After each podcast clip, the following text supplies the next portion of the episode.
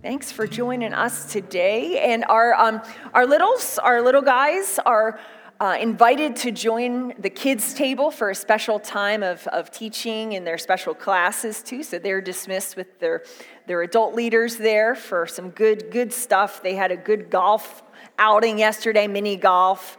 I was told that at water golf, if you go to City Island, there is a groundhog named Frank that you can visit and feed and who is very tame and they told me all about it. So anyway welcome to table life church. We are glad that you're here today. Um, i'm especially glad um, i'm chris i'm the lead pastor here. If I haven't had a chance to meet you, if you're new, welcome. We're glad that you chose to be with us on this Father's Day. And, um, and those of you guys online too, um, hello. We are glad that you're here. Um, and so um, we've been in this message series we started a couple weeks ago um, called Different. And um, we're in basically part three, one of the middle parts. it's going to be six parts total, but we're in part three of a message series on the book of First Peter. If you're not sure what that is, book of First Peter is a little, little book in the New Testament scriptures, so it comes after Jesus in the Bible.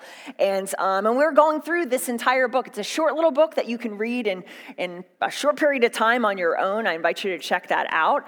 But, um, but a little a background, um, just to refresh your memory if you've been with us as your first time, just to kind of get you on the same page. Um, the Apostle Peter is the author of the, the book of First Peter, book First and Second Peter. And, um, and Peter, Peter was writing at this time um, to a group of persecuted Christians in about the year like 60, 65 ish. So think like 30, 35 years after the resurrection of Jesus. And he was writing to this group of persecuted Christians in these, these five regions, different churches, people that were gathered at the time. And at the time, there was Roman occupation going on. So the Romans basically were in control of everybody in that known region. And there was an evil emperor emperor. We would call him evil because of some of the things that he did, but his name was Nero. His name was Nero, and he caused all kinds of problems. He killed lots and lots of people, even his own family members. Um, and he, he actually set his own city of Rome on fire.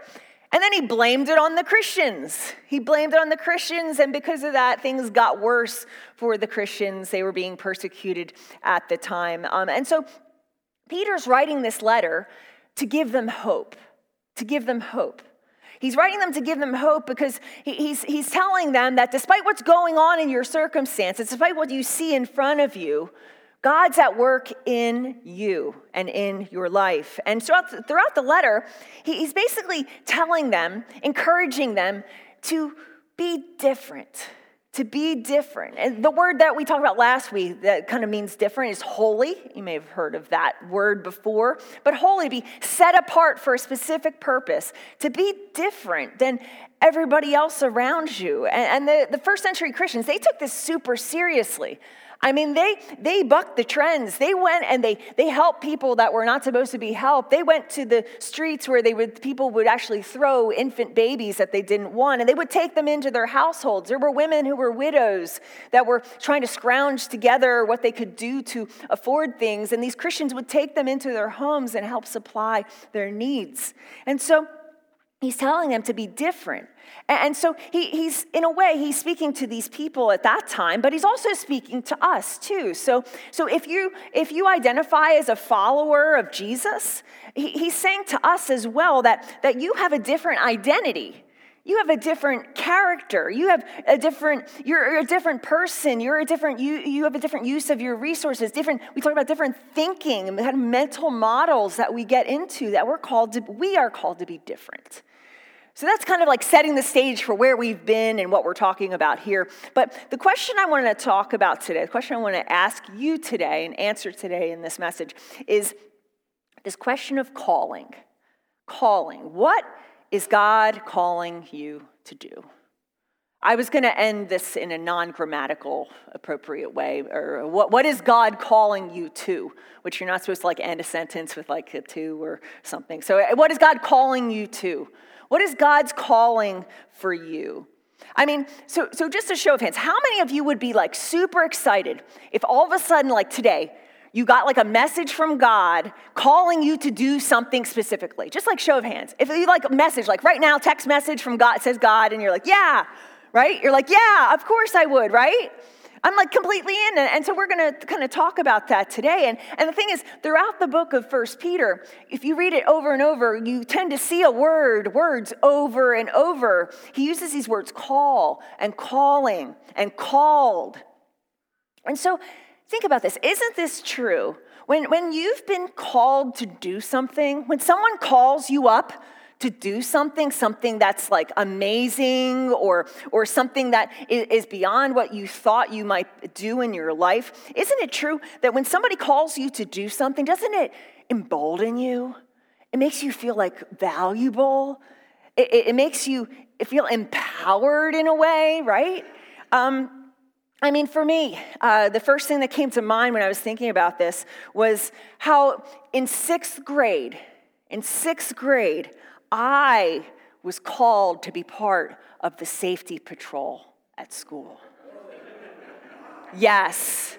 That's that's on honestly what came up. So so I don't know anybody familiar with Safety Patrol? Anybody part of Safety Patrol? Proud hands here. Yeah, proud hands. Online, post that. Yes, you are proud of being part of the Safety Patrol. If you don't know what the Safety Patrol is, you get a special little vest thing that you put around your belt. Yeah, like kind of like this, and like the badge that goes across. I was called and set apart to be a part of the sixth grade safety patrol. And so, what that meant was I got to leave class early at dismissal time. I got to leave class early and walk down. We were, my class in sixth grade was like in a trailer that was adjacent to the, the school building. So we had to walk down through the trailer, down the ramp to the in, interior of the school. And I got to stand at the corner in the hallway when they were dismissing buses. And it was amazing because if I saw somebody running, I would call you out, set you straight. I would exhort you in that hallway, and I would command you to walk, therefore, to the, your bus. And it was just like an amazing experience. And then another thing I got to do a fire drill, fire drill time, I got to be the one that when the fire alarm went off and everybody's lining up and going out, I got to go in to the bathrooms and I got to check to see if anybody was trapped in the bathroom stalls to make sure that everyone was safe in the raging fire in the building and then go outside. And, and, and, I don't know about you if there maybe there's a time in your childhood or even more recently, you know, that you were just like so excited. I mean, you could tell like I have just fond memories of this. Um, but but something eh, there's something about being called that just it, it encourages you. It puts some energy in you, it empowers you. And there's something that's about being called that makes it worth the struggle as well. When you know you're called to something, even if it's a struggle, it's still worth it. So I want to show today that, that you, if you're a follower of Jesus, that you are called to something different. And, and the thing is, sometimes we throw around this word, right? Call, calling. We throw it around. And a lot of times people like wonder specifically, they, they ask the question like, yeah, what am I called to do? Like, what is like the next step thing that I'm supposed to do? Well, I want to talk first just about three different kinds of calling. Three kinds of calling that we find in scripture, it's all like in real life, that kind of thing. So, um, but, and the first is, is an eternal call to Christ. So, three kinds of calling. First is an eternal call to Christ. So, so God, God's will is that every He wants everyone to say yes to His extended invitation of grace through Jesus. That He wants everybody, everybody on board to be a part of His kingdom now and into eternity, and that means trusting Him that he, he calls us one by one. And, and Peter, you think about the Apostle Peter, he's the one that's writing this. I mean, he was like, like Jesus' go to guy. He journeyed with Jesus for three years. I mean, he knew what it was like to be called by Jesus. Eh, to have that eternal call. Um, in Luke chapter 5, there's a story where Jesus comes up to Peter, who's a fisherman. And Peter had been fishing the whole night and hadn't caught a thing. And Jesus, the carpenter, of course, comes up and says, Hey, why don't you go out again and throw the nets out on the other side? And it was kind of a low point in Peter's ministry or Peter's life because here he is, a carpenter, a rabbi, is telling the professional fisherman what to do. But he does go out anyway, and Peter does it anyway. And so, because of that, there's he has a miraculous catch. He has all these fish he lugs in, and then he goes and kneels before Jesus and says, "You know, I'm a sinful man. Uh, get away from me. I'm a sinful man." And, and and Jesus says to Peter, He says, Hey, Peter, from now on, you're no longer just fishing for fish. You're going to be what? Fisher of men. A fisher of men.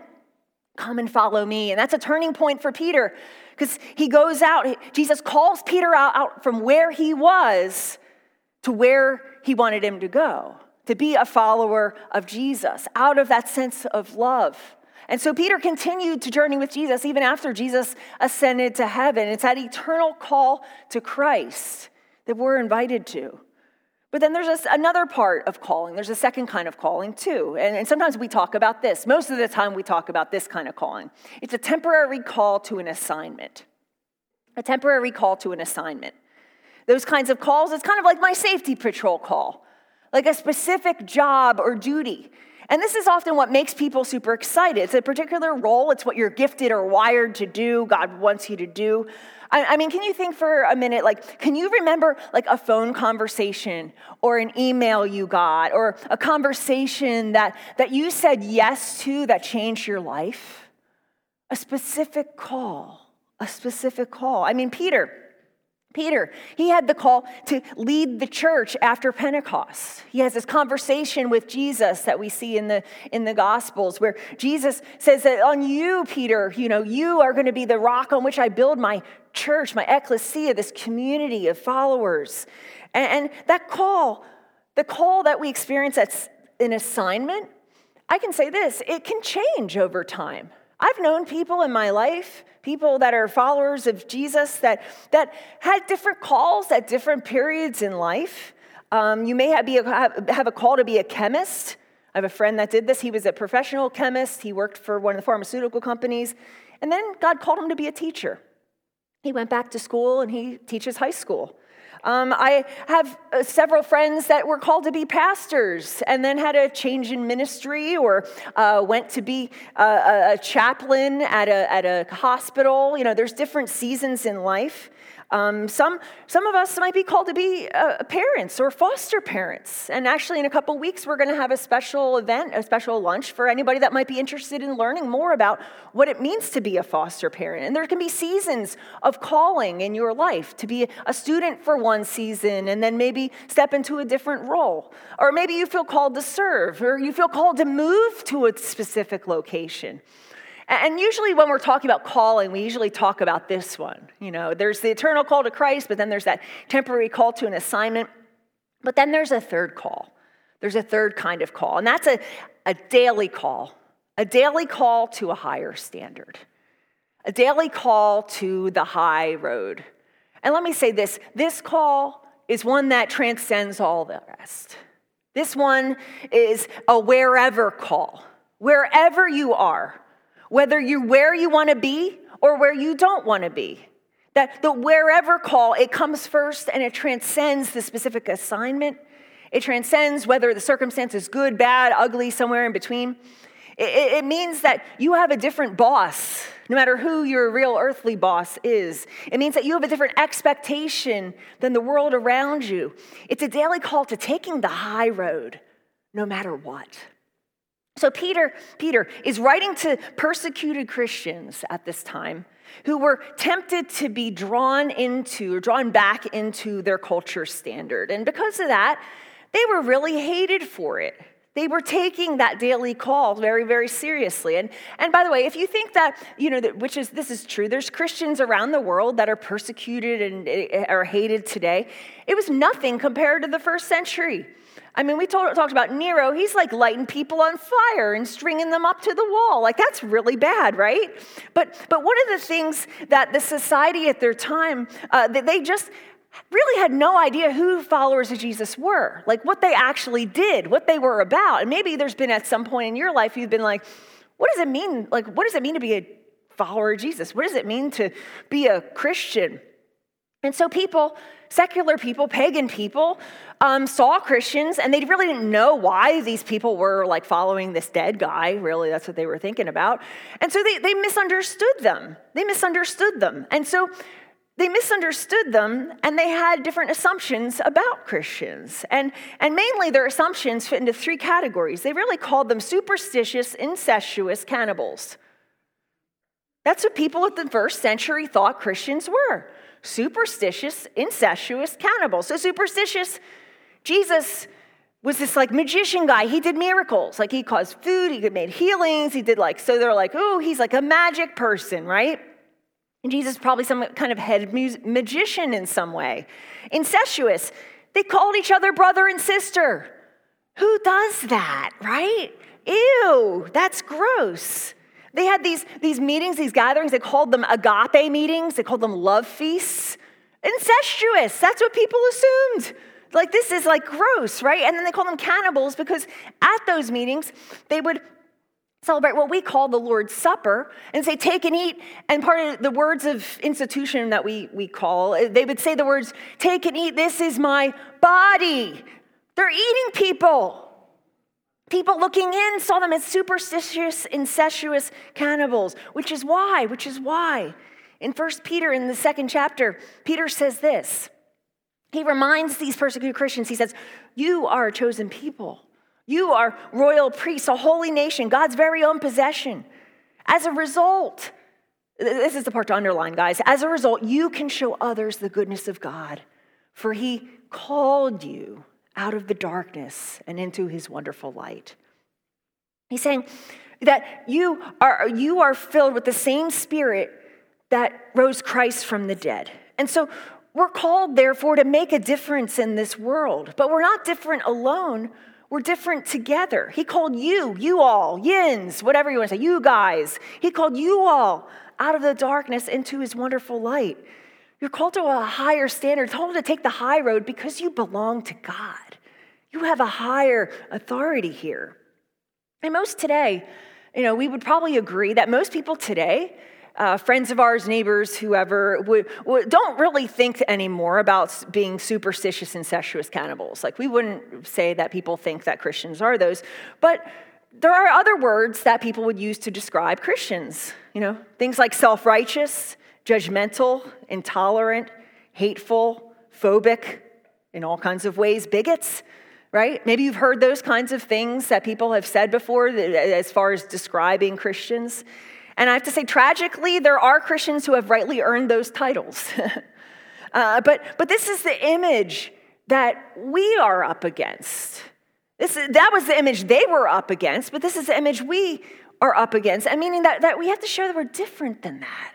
We're better than that, taking the high road. And so Peter's saying to the first century Christians, he's saying, This is your different daily calling to represent Jesus to a skeptical world.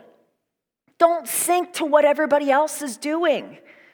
And so, because of that, he, he describes this, what this daily call looks like. And first, he, the way he describes it is first, a call to be honorable.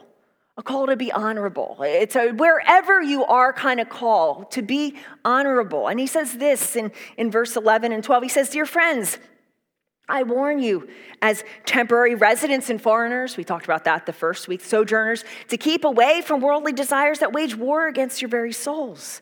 Be careful to live properly among your unbelieving neighbors. Then, even if they accuse you of doing wrong, they will see your what? Your honorable behavior.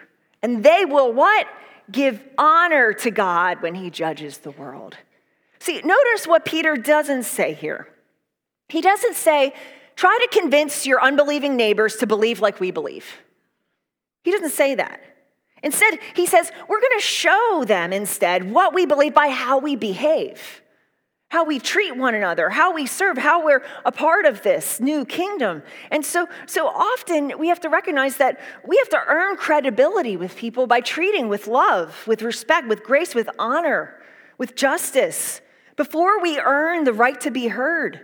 And that's, as, as Christians, that's so important for us to recognize today to live honorably first. To ask before we do something, is this, or respond to someone, is this the honorable thing to do? Is this the honorable path? And, and I have to say, there are many here that um, are doing the honorable thing right now. It's a costly, honorable thing. Setting aside your interests for a child in need, um, putting, uh, uh, your, putting your, your future, your desires to the side, that way you can be with an elderly parent.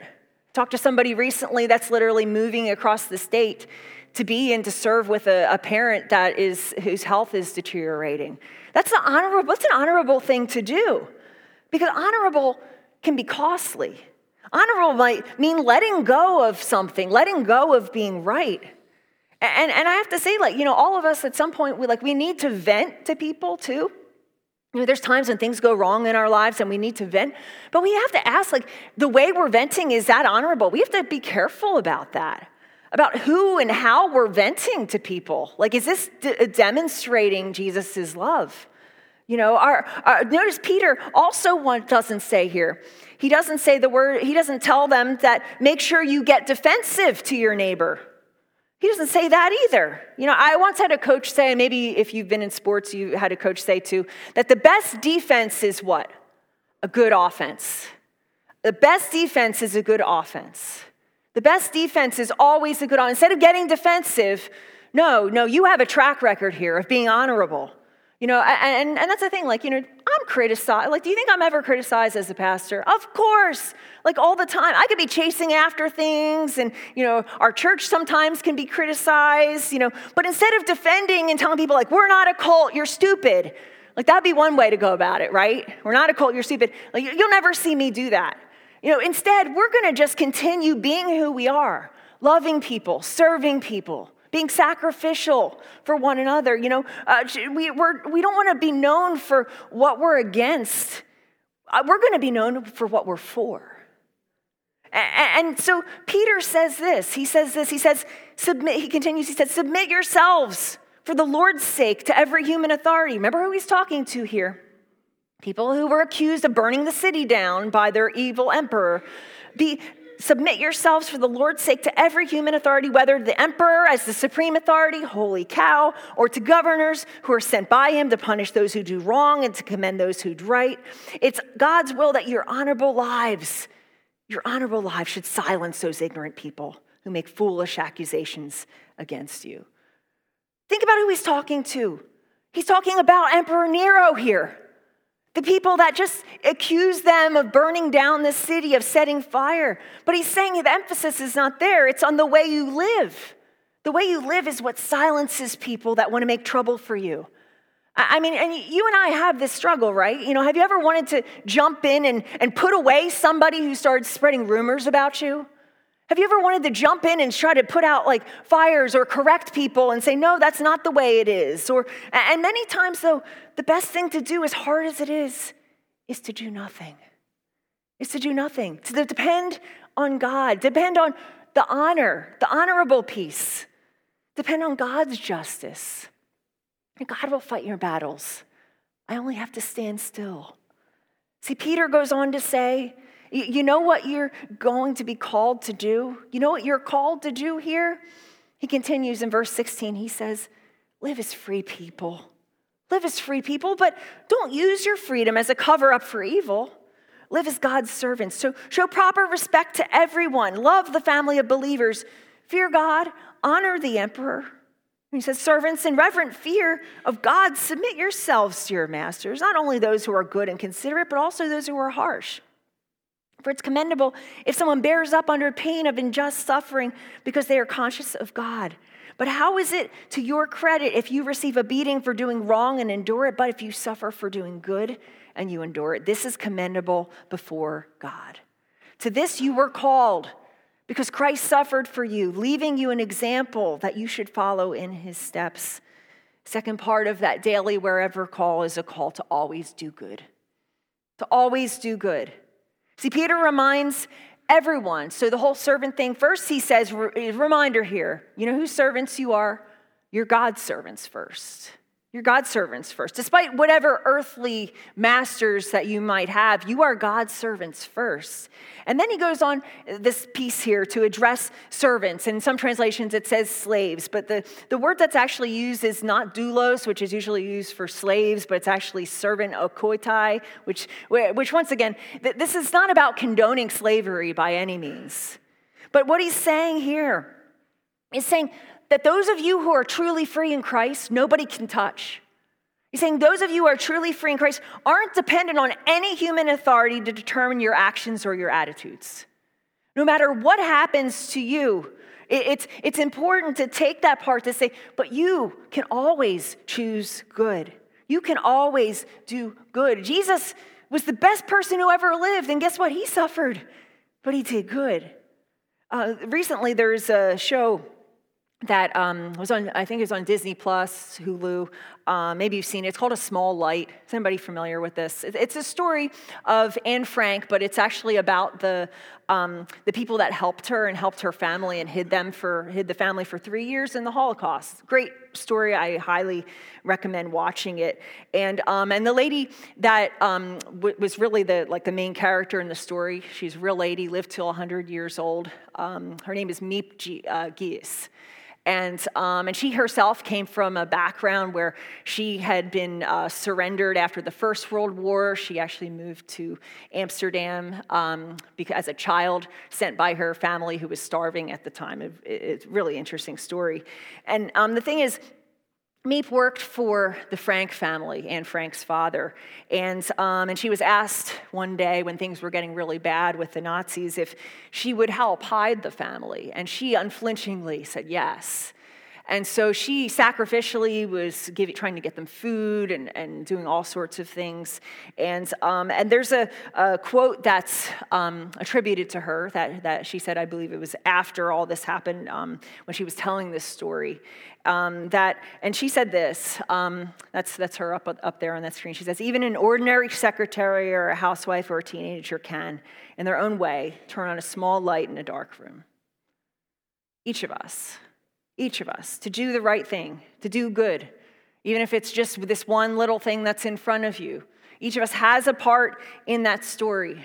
I mean, it may be saving a family, but it may, it may be treating a neighbor with respect. It may be getting groceries for someone. You know, there, there will be times too, though, that we have to understand that we will do good and we will suffer for it. it sometimes it comes with the, ter- with the turf, that you may suffer, that you may not please everyone in your life. You know, that's news for some of us, right? You may not get to make everybody happy. You may not get everything that you want in life. You may not get invited by certain people because of you doing good. But, but doing good is not dependent on how well we're treated or even what we receive from others. But he goes on to say here, Peter goes on to say, we have to look to our example. We have to look to our example in that. And who is our example? Jesus. Jesus. It all comes back to Jesus. And in this, he, he quotes Isaiah 53 9, but he says, he goes on to describe, but what was Jesus in this call to always do good? He says in verse 22, he says, he never sinned, nor he ever deceived anyone. He didn't retaliate when he was insulted, nor threaten revenge when he suffered. He left his case in the hands of God, who was always judges fairly. He personally carried our sins in his body on the cross that we can be dead to sin and live for what's right.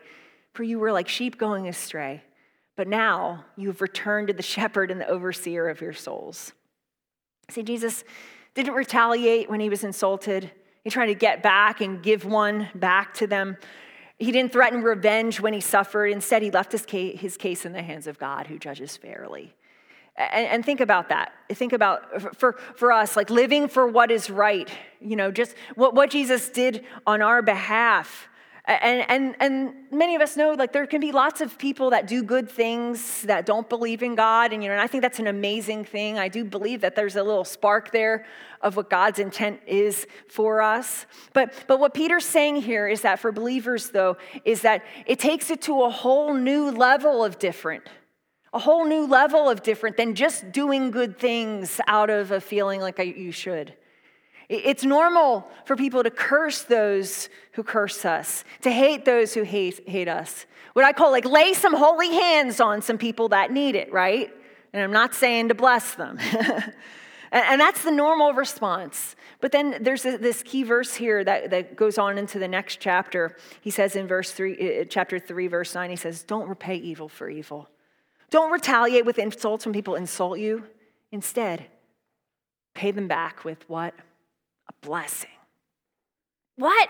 That's crazy. Pay them back with a blessing. That is what call, God has called you to do, guys. That's what God has called you to do, and He will grant you His blessing. Instead, pay them back with a blessing. See, the third thing we have to realize here is that a call is not dependent on people, but on God. It's not dependent on people, but on God.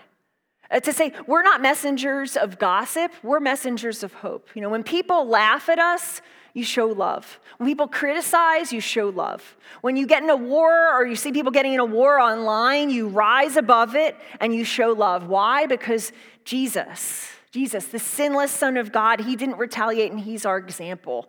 And that's where you have to ask yourself, you know, what message does my life right now send to those around me? Those that are looking in, what message does my life, how I conduct myself, what I value, uh, what, who I'm depending on for validation, what does that message, what does that send to those around me? See, God has said, we've been called out of darkness and into light. And the light shines bright in a dark world. We're never afraid of the dark, we just shine brightly into it. Well, before I came here to Table Life Church, um, I served at a, a, pretty large church in, in Virginia, in Fredericksburg. And um, there was a staff of pastors, there's a lead pastor, and then there were several pastors that had different ministry areas. And because of that, and because of the needs of the, the large congregation, um, we had something that was called Pastor on Call. Now, pastor on call was this kind of cycle that we had that different pastors had a different week of the month that you were the on call pastor. And what did that mean? Well, if you're a doctor or if you're a nurse or worked in like social work or that kind of thing, um, you've heard that term before and you've probably experienced that to be on call, which means that you're the you're the person that the, the phone line goes to when there's an emergency. You're the person that if it's the middle of the night and there's a wreck and you have to go to the hospital or somebody's in need, you're the person that when there's somebody that needs to talk to somebody on a, a Saturday like you're the person that people would call on the, those days off. And, um, and it's not, I have to say, when you were the pastor, when I was the pastor on call, like, it was like at very inconvenient times. But there are kind of rules too that you couldn't really go anywhere, you couldn't be away that weekend. Like there were there were things that were there that happened. Um, and I know those of in the medical field, like you've probably done that too. Like um, my brother, he's a doctor, and there's been times he's been at dinner and has had to leave leave dinner out at a restaurant because of something. Um, and, and that's the thing. It was like being on call that no matter when or where, like you, you were always uh, uh, in tune. You were always like looking. You were always open. Um, and so I'm going to say this just to parallel this. In a similar way, wherever you are, you're on call. You're on call. Not just waiting for an assignment, uh, not just waiting for a temporary calling to a job or a stage of life or a place that you want to be or, or an expectation, that wherever you are, you're on call. But you also have that daily, that, that different assignment. You know, that, that speaks volumes to those around you, and that's what this has to do. When you're on call, what you do speaks to those that are around you. You know, to say that you see a need to, to mow grass. You know, you see a need, instead of passing by, you say, boom, you know what? I'm stepping in there. I have a lawn mower, and I'm going to start a mowing ministry, meaning that I'm going to mow this person's lawn, right? like, um, or there's, you see someone hurting, and you, instead of walking by or, you know, thinking in your head, like, I'll pray for them, like, you stop and ask, like, can I, can I pray for you? You know, maybe, maybe there's somebody that you don't agree with um, or, or you know their history or whatever, you know. Don't let that stop you from being a blessing to them. Wherever you are, every day, waking up in the morning and saying, God, I'm on call today. Open my eyes to those opportunities at work and, and with family in the neighborhood, like to say 24 7, like you're on call. But an amazing thing happens. People watch that. People see that. People sense that. That's not the reason why you do that, but to uh, see every day as a mysterious, exciting, suspenseful call of God. So, friends, your assignment may change. You may have to give up a dream to do the honorable thing, but nothing can change or take away your call to the high road. So you're on call. You're on call, on call to love, to serve, to give, to be a blessing to those who don't deserve it. Do you want that? Do you see it? Do you want to step into that? Is that part of what God's calling you to do? So let me pray for us.